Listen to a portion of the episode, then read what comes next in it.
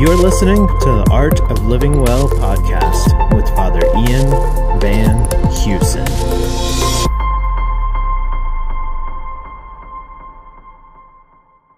Welcome back to the Art of Living Well podcast.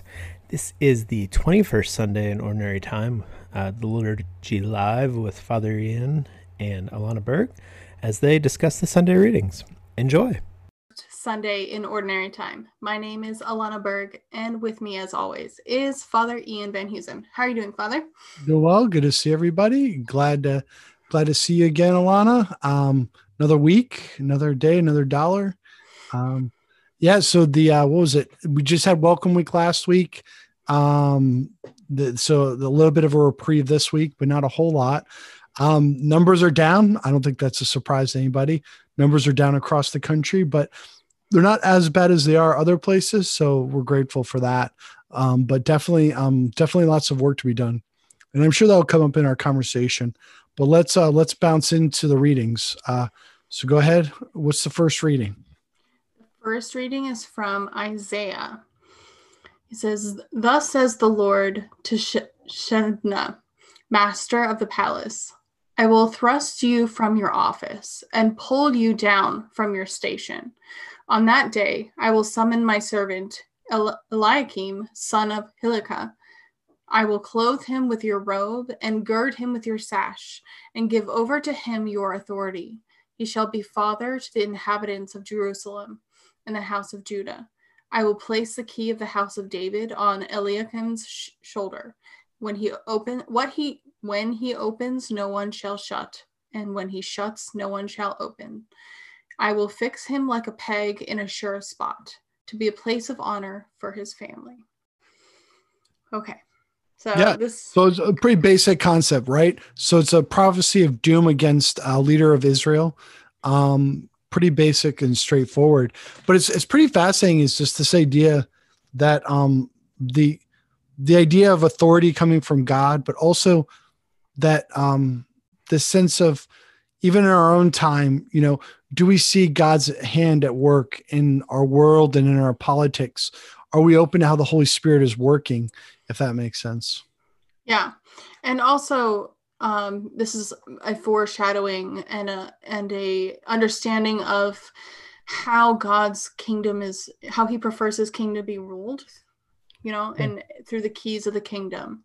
Um, so I think mm-hmm. that's an important thing to say too. It, foreshadowing for also for the gospel that we're we're gonna talk absolutely, about. Absolutely, absolutely. Um, I'm trying to think what, what uh, some other ideas that we could flesh out with this. So there's there's this idea that um, God's favor. Well, you know, I was talking about it before. I was like, let's not talk about predestination, but but let me actually go back to that because I think this is it is tied.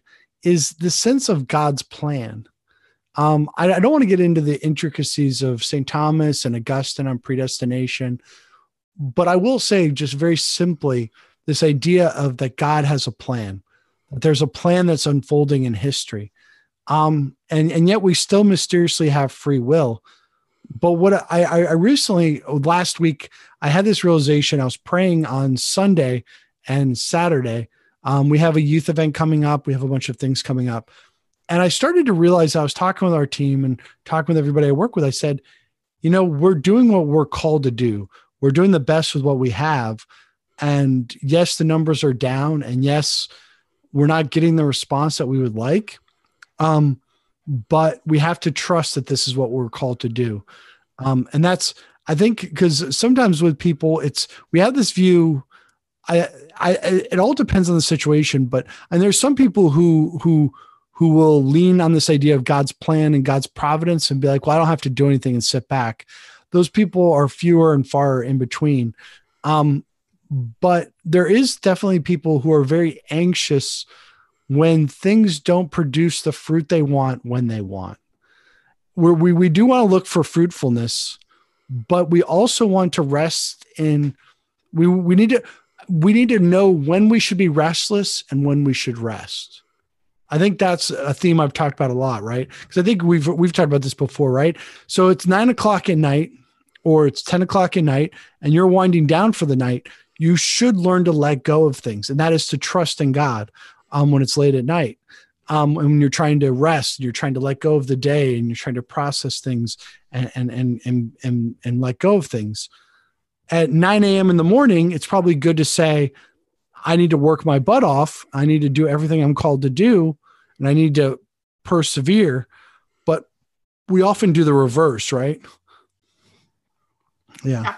And I definitely think that that's kind of a human nature. Like, well, I'm supposed to be working, but I don't want to be. And then I, I'm not supposed to be working. So now I want, don't want to be. It's a little bit complex. And now I'm anxious about Right. Also, there's a place where I feel like personally, I need to be careful about right now is like when you're trying to be patient, that you can come become complacent Mhm. in in what you're trying to do because you're like, well, I'm waiting. You know what I mean? But like what to do when you're trying to be patient is kind of a space for discernment too, you know? Yeah. So Yeah, they, we might need to flesh that out a little bit because I mean I understood the concepts a little bit, but is it that you have a decision that needs to be made, or that you? no, I feel like this is just a time that I'm called to be patient, but Yeah. also I'm not exactly sure like what I should be f- focusing on in that Okay. patience. Does that make sense? That in makes sense. terms of there's just a lot going on like what do we do with ministry and and working with the diocese and also like homeschooling so i a lot of my focus has been homeschooling more so than than ministry so but also i don't want to become like well it'll happen when it happens but then not be prepared you know Yeah. So I'm, that's kind of where i am right Well, now. what I would tell somebody in your shoes is think about that first thing in the morning and pray about that first thing in the morning. And then maybe after 5 or 6 p.m. in the evening, let go of it as much as possible until until the next day. right like I mean that's that's one of the strategies I've learned to do. And then give yourself time when you're not thinking about it at all. That you actively fight against it, particularly on Sunday. Mm, You that makes sense yeah yeah, because that's that's the big thing is is like, um, I, I I got in that habit when I was in seminary. Oh, move my camera.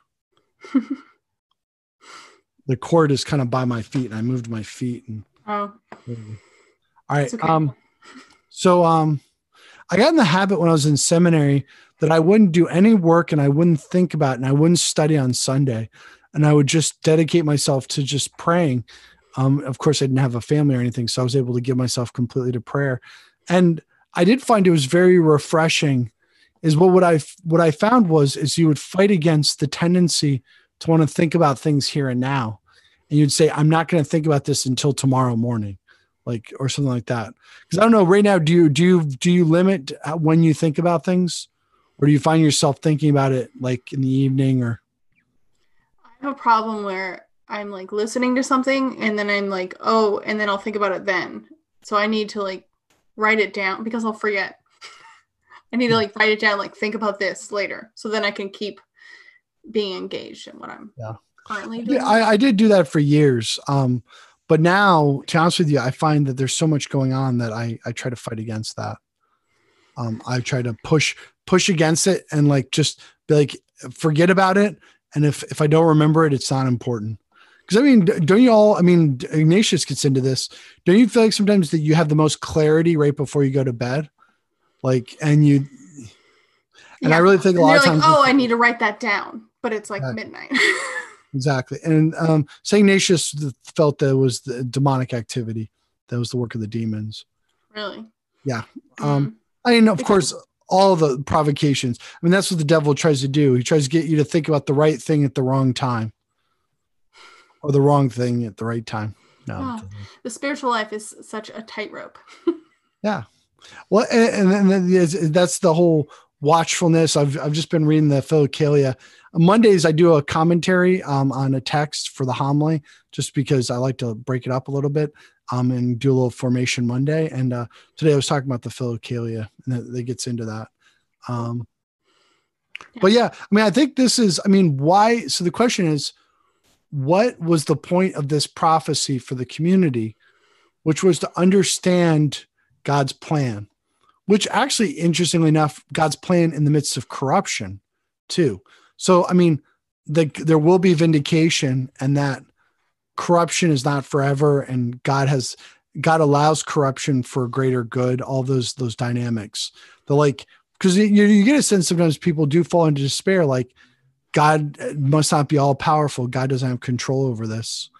I think, um, I think that that's a huge problem right now in the church. I also think that a really good point to draw out of this is how much authority that God gives humans, mm-hmm. you know, in his name, because mm-hmm. that's what he's just saying. I will take the authority from you and give it to somebody else and he will have like whatever he binds is bound and whatever he loses loose right that's mm-hmm. a lot of authority that as humans we're not very comfortable with accepting even yeah. today in the church. Yeah. So well i think that's a particular characteristic of americans. I think um, back in the day i think that they were quite the the idea of a hierarchy and authority is um but it's weird like i've talked about a lot we we don't like the idea of hierarchy with certain things but other things we completely accept hierarchies right? So the idea that a ceo would get paid a lot makes a lot of people uncomfortable but the idea that an athlete would get paid a lot doesn't necessarily like like you know because but it's it's so clear with sports like you know michael jordan is a dominant player right? I mean it's just obvious. Mm-hmm. but it's hard to the, the, hard to understand hierarchy in other regards. Because i've realized over the years you you see those silly things where they're like a ceo's job is no different than a line worker in a factory. I'm like i don't think you know what you're talking about. Well and i don't think that people know what leaders do they think leadership is is a relaxing reward for working hard and I mean, I've literally been reading books where it's like, if that's what you think this is, don't get into it. You're gonna fail. You know, like if you want, le- if you think leadership is about the reward of working hard, so you don't have to anymore, that is wrong. Yeah. That is misconception. That is some sort of demonic lie where like you work hard to get to this spot and then you don't have to work anymore and they'll just pay you a lot of money. That's not how this works. You think people believe that? That's interesting. Yes. Yeah. There's a whole there's a whole book right here. It's called The Motive. All about yeah. what is your motive to be a leader. Ah, so, interesting. Yeah. Yeah, no, I mean, I found well, I guess I guess if you're at a big corporation, you can be kind of dead weight and not move the organization in a positive way. Um, as a as middle management or as a as a as a, a manager. Right. Yeah. But leadership is also just a different type of work than the people that they lead. Yeah. So. Yeah. Well, I would say this. I mean, doing like all this creative work and stuff, like working with Tim and stuff. I've generally found I, I there's that saying that you rise one step one step ahead of your competency. And I never understood what that meant until recently, which is you're able to lead one level above your competency, which is you have to know how to do the things of the people underneath you. Like mm. if you don't understand how they do their jobs, it's going to be very hard for you to be able to do your job and direct them. Right. Uh, and a lot of times you almost have to be able to do it as good or better, or at least know how to do it as good or better. Yeah. Uh, uh, maybe not. Maybe not. You you you don't have to know how to do it as good or better, but you have to. Because like for example, right now, um, with a lot of the media stuff we do, it we've gotten. I think we've gotten a lot better because the past two years, the past year, I've really started to understand what can be done and what can't be done. And I can ask Tim about what can be done and what can't be done. Whereas mm-hmm. if I was just sitting back and just saying, Tim, do whatever, I, there's a lot of things that we've done that it's not that I did them, obviously, but I kind of pushed us in that direction. Right. Yeah, and I said, yeah. Tim, I want you to, I want us to be able to do this. I want to be able to do this. Right. And so it's not necessarily that you can do it, it's that you understand the complexities of the job and how to aid them and and guide them to where they're supposed to go and and give them what they need in their own positions. Exactly. So. Which reminds me, I forgot to go live on TikTok. Oh my goodness. Let me pull it up. Hold up. Give me two seconds. Okay. Well, I will check the chat. We have Prasad says amen, and some people have tagged other people to come into the live stream. So thank you guys for that. Um, we do comments live, so join the chat with us. Um, and I really think that uh, we can move on to second reading. You ready? It's absolutely. Let's go. It's short. Yeah, it's so funny. The, talking about Tim reminded me that I, I'm trying to go live on TikTok now. While we're going. So it's right here. It's the camera's right next to the other one. So we'll see if anybody joins us on TikTok. All right. Is it you haven't just gonna be the you? Yeah, it's just gonna be me for now. I, I Okay. we're, we're learning some new stuff, but but yeah, go ahead. Next Speaking of leadership and growing and and learning new things. Okay. From Romans. Oh, the depth of the riches and wisdom and knowledge of God. How inscrutable are his judgment and how unsearchable his ways. For who has known the mind of the Lord? For who has been his counselor? Or who has given the Lord anything that he may be repaid? For him and through him and for him are all things. To him be the glory forever. Amen. Absolutely. Like such a, it's just like we could just sit in that, with that. it's like, do we even need to talk about it? Because it's just like so awesome. Just like sit and think about that. But Well, that's and that's the idea, right? I mean, that's part of what is the this kind of meditation. It's to enter into the rest of the Lord, right? That's the the the constant importance. Um, is to enter into the rest of the Lord. That's what we're striving after.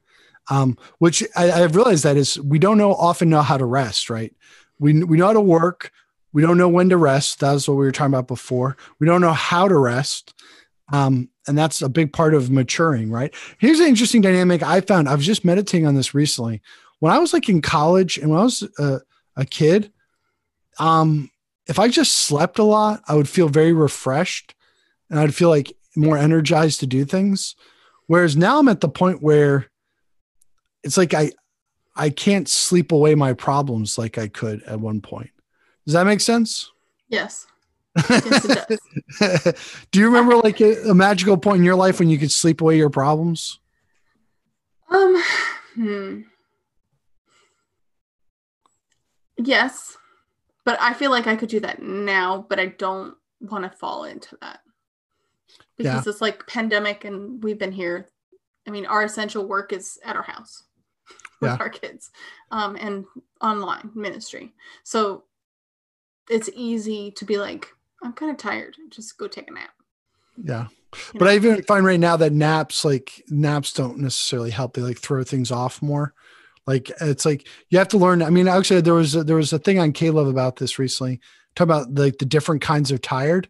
And the kind of tired I'm now as I get older is I actually have to like spend more time like engaging my body. I have to like go for walks more. Like that's the beauty of having my dog. It's really helped with my stress. It's like I'm just like engaging my body more and I'm like more physical, you know, petting the dog, walking the dog, you know, things like that. yeah. Outside. I agree with that. And and the motivation to do that is less than when you're younger. So it's like you need that more, but you also don't want to do that as much. That's why you're like the dog helps because I am forced to do that. it's part of the reason why I got the dog. Yeah. It was forced me to take breaks and forced me to pull away and Mhm. forced me to not like work all the time. Yeah. So I definitely understand that. Um, Yeah. and and really going back to the reading, I also think in within you know thinking about the culture and what we're going through right now is that also reminding us that like we don't actually know God's plan Mhm. and like to like speak for the Lord and and judgment uh, on others is is we need to be careful. I think is is reminding us to be humble in our perceptions of others in in the faith and outside the faith. Can you read a line that reminds you of that? Just because I kind of was listening, but I was also on TikTok. So Okay. Um the beginning, oh the depths of the ri- and of the riches and the wisdom and the knowledge of God, how inscrutable are his judgment and how unsearchable his ways. For who has known the mind of the Lord and who has been his counselor? yeah, that's yeah, exactly. Well, and here's the thing: is is like the constant reflection that I think that St. Paul gets at in Romans is everything you have that is good, all your gifts, all of your talents are a gift from the Lord. Like, give thanks that you've been given them, but recognize you could have been dealt a different set of skills, right? You could have been dealt a different hand. Right. You have to be careful of how people are playing their hand. I mean, think of it like a card game. Some people they got a full house on the first at the beginning of the the the the the, the hand. Some people they don't really have as good of a hand and they have to play it differently.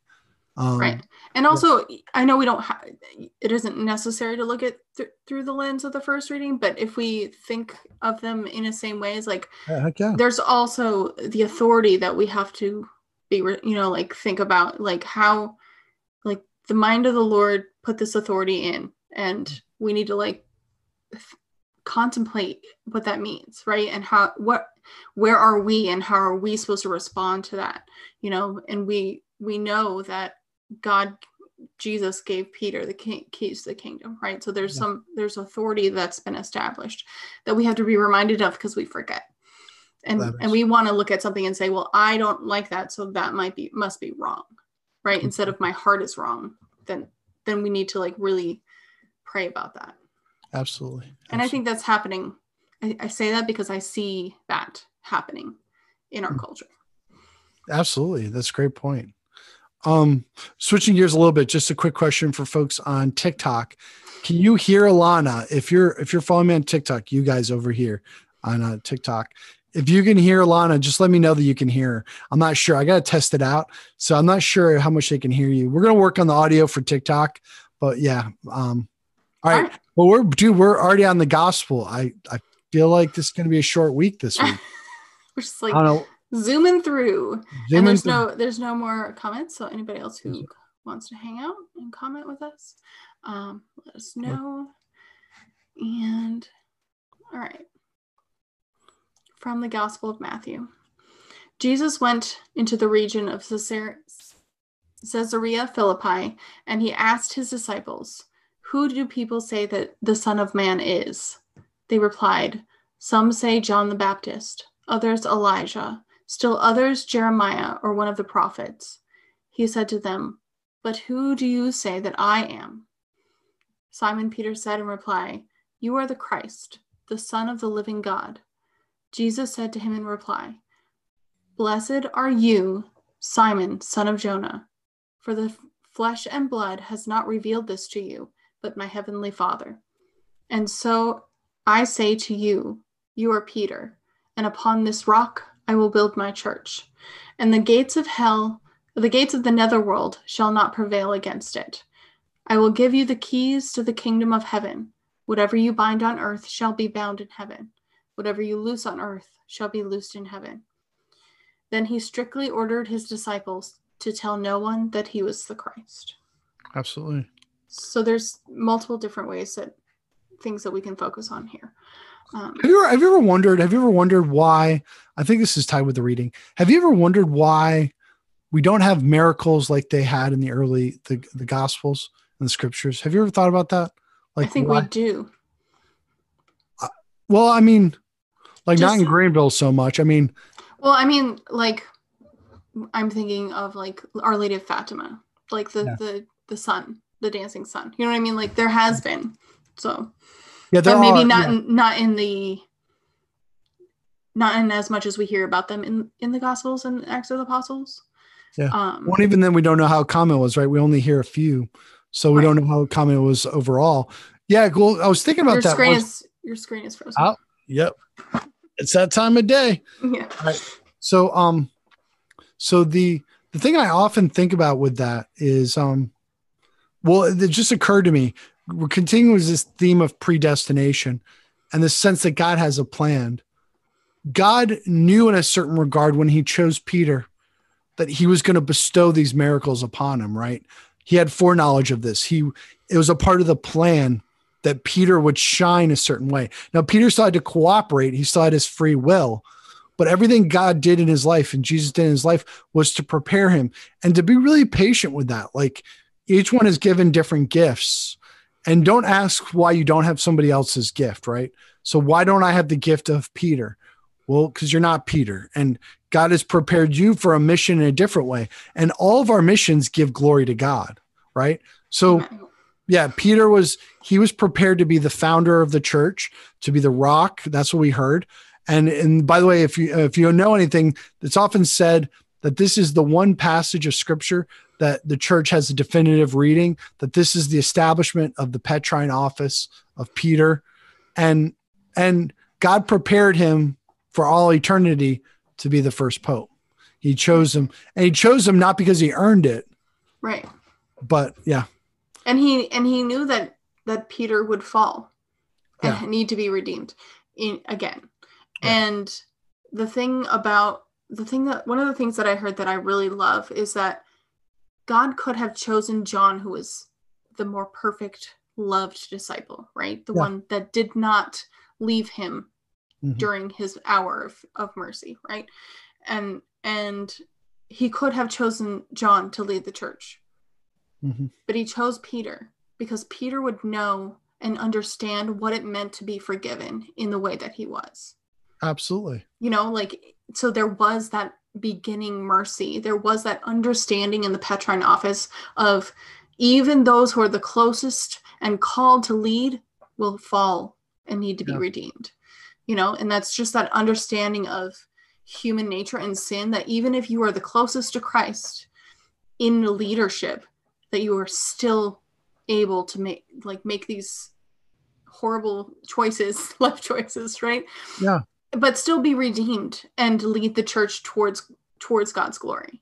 And I think that that idea is not thought about today at all. That's at the essence of what humility is, right? Right. Is recognizing your capacity for evil, your capacity for weakness, Mhm. those those types of things. Um, that's the key, right? Yeah. and also the our as as a layperson, like understanding the cap- the capacity for for leadership to fail, but also that they deserve that they need to be redeemed too.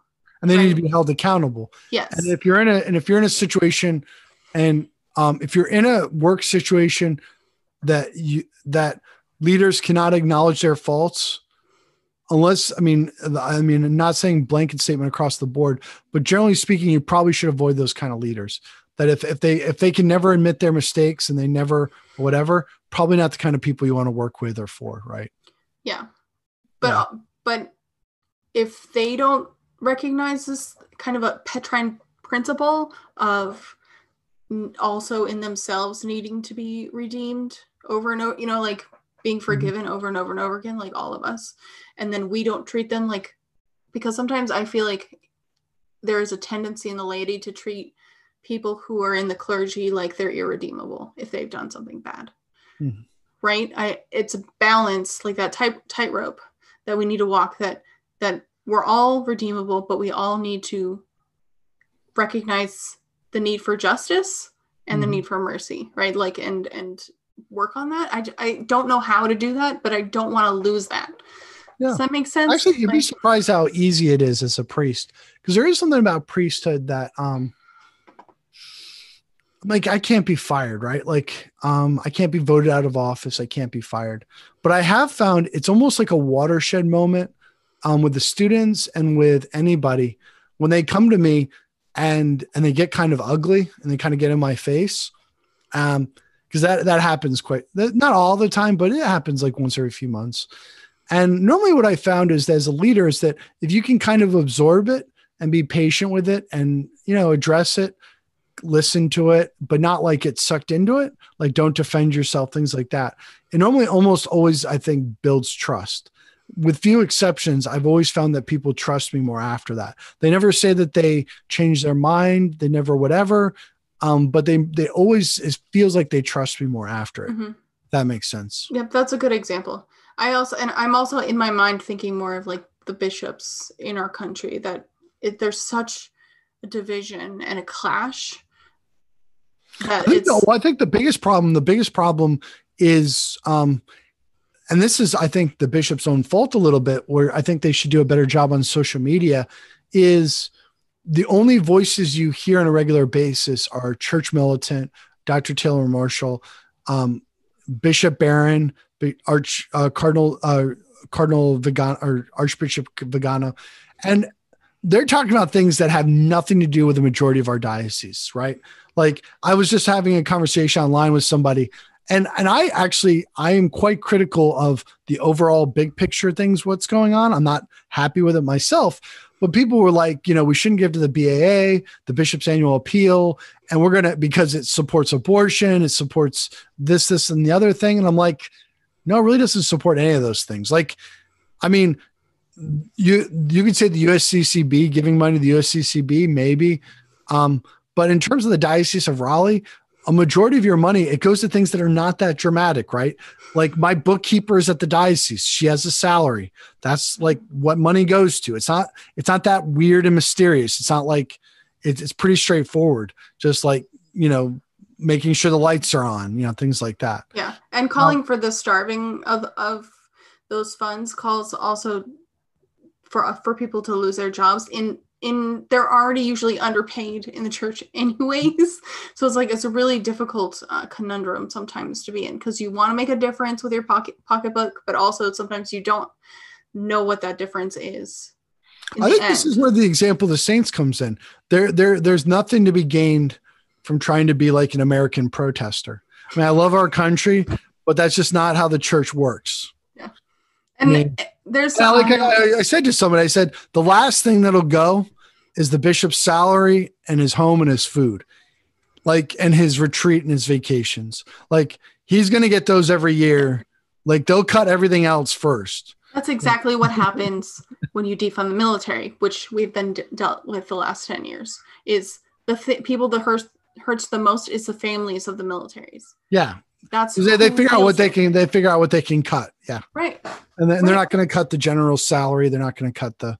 They're the- not going to cut the wartime funding. They're going to cut the programs and the healthcare and everything for the people the that are the families, right? So it's, it really does affect people in ways that you don't think about because you're like, this is bad. We needed to fund it. Like, okay, but how will that actually be implemented? right? Yeah. It's You out of your control. You could always make the case for like with on a government level for leaner and meaner and like wasteful spending and things like that. But of course. but yeah, but I mean, exactly. And even on diocesan level, you can sometimes make those distinctions. But overall, though, I would not say it's an effective strategy to. Uh, I mean, I, I think Activism, it- activism for the sake of activism is not a virtue. Yeah. Well, and I just I also think that like possibly if it could actually change something, like like defunding, like uh, cutting back on your donations to the bishop or to a parish, could have an effect. I think it could, but the reality is, is in my diocese, the things that people were complaining about, I'm like that's really not. I mean, I as much as there's things in, that happened the past four months in my diocese that I'm very upset about. There, outside of the bishop trying to push the priest more, which would be very unlikely any diocese. It's just not generally how things operate. And that could be a whole nother conversation, but that's just generally how things operate. Um, everything that is being done that the bishop has control over is moving the diocese in a positive direction. Like, but um, but people tend to think in terms of national politics. So like our bishop doesn't wear fiddlebacks and he doesn't wear lace. So and he, you know, he he doesn't wear an amice or whatever. So people are like, well, he must be more liberal. He's with Archbishop uh, Gregory out of Washington, stuff like that. It's like that stuff has nothing to do with the Diocese of Raleigh, like zero. Like you know, And, um, and to base everything you believe about that person on those details is extremely dangerous. Yeah. It's it's just getting I feel like getting to know people and and really and like you said sometimes it is the bishops who don't put themselves out there to be known. You Yeah. know, and which I would I would I would say across the board. I, I think they way under communicate. I think I agree with this. Yeah, I think. Um, I mean, like what we're doing right now. This would, would- I mean, a couple thousand dollars worth of equipment, you know, and bam, you're ready to go, and you can talk every week about what's going on. You can interact with people. Like, um, it's not that hard. But yeah, But when you only hear from the hyper sides of things, then it becomes difficult to then work your way through that. So now it's gotten to the point where it's like now they have to sort through all of that versus already being out there and in communication. Yeah. Right. and I, and I really do think, uh, like, I think one of the the biggest traps for Catholics and for Christians is focusing too much on national politics. Um, I think it would be much more effective focusing on local politics and trying to affect things locally. Um, so instead of trying to understand, like, see everything in the Diocese of Raleigh through the lens of national politics, try to understand the local politics of the Diocese of Raleigh and figure out where you can have an effect. like um because there there are concrete ways i don't want to get into it uh, online but there are concrete ways that if parishioners were slightly organized and if people who wanted to see a change they could they could they could gently push they could gently try to motivate they could gently try to inspire and they could have a big impact locally. But if you're coming at it from a republican versus democrat trump versus biden dichotomy it's not like that's not how local politics work. Um yeah. And i learned that through the crisis. Actually that's one thing that came out of the the, the pandemic for me is to focus on local politics more Yeah. Yeah. And okay, so we have we have a question. yeah um, sh- Susan Coyle says, "Hi, Father Ian and Hey, Alanna. Susan. Do you think that most people hold the clergy to a higher standard than themselves?" Um, I don't, I don't, I don't mind being held to a higher standard personally. I think actually it's pretty good. I think, um, I, th- I think sometimes people don't understand what authentic holiness is. So that's one challenge. Um, because I found two things that most people tend to view depending on their political persuasion. There are two views of holiness that most people have that I find very problematic. The first is obvious enough that we've encountered enough and it's been criticized enough, which is the nice guy. But if you're just as nice as possible, you're holy. Okay, a little bit, yes. I mean, nice being nice is not a bad thing. Being polite is generally a good thing. Um, but sometimes you have to like challenge people. You have to be a little negative. You have to have a little fight in you. You have to have a little conflict in you, right? The other extreme, this is more your traditionalists and conservatives, is that you got to tell it like it is. You got to kind of almost be kind of angry a little bit, like the fired up, angry, the world's going to hell in a handbasket and we're all to, everybody's to burn if they don't get with the program kind of thing, right? And I, I mean, don't you think that's what generally it breaks down that way? People either fall into one of those two camps. Um, does that make sense? That does make sense. My answer is I do think that most people hold the clergy higher to a higher standard in general. Be, even people who say that they don't believe in the church and don't follow the church are scandalized when priests do things that are scandalous Yeah. because of what you represent Yeah. because they even they recognize what you represent Yeah.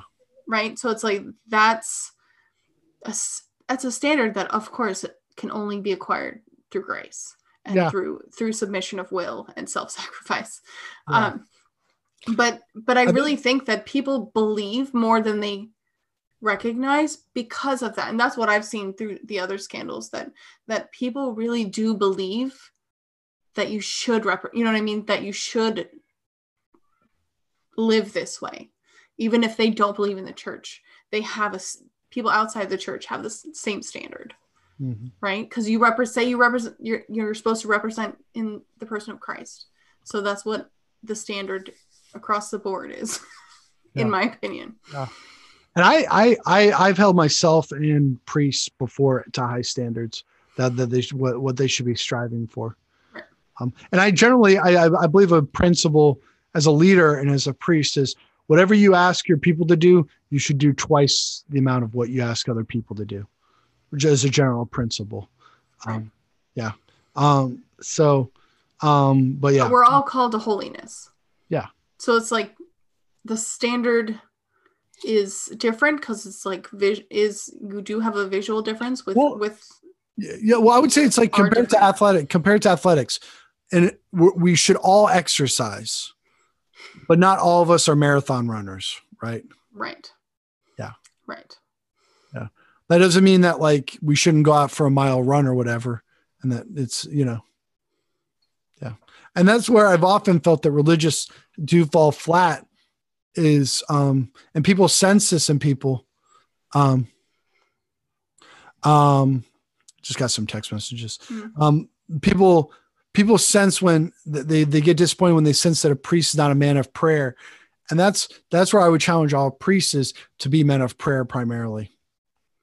That's really where a lot of it gets worked out. Prayer, spiritual direction. Um, and and kind of feeding yourself and nourishing yourself constantly. hmm Um, But also for lay people. yeah, absolutely. but not not as uh, not to the same degree just because we have more free time it's a weird paradox as priests we work longer hours than most people but we also have more free time than most people because we don't have families Right. Yeah. As yeah, people want to change that, but.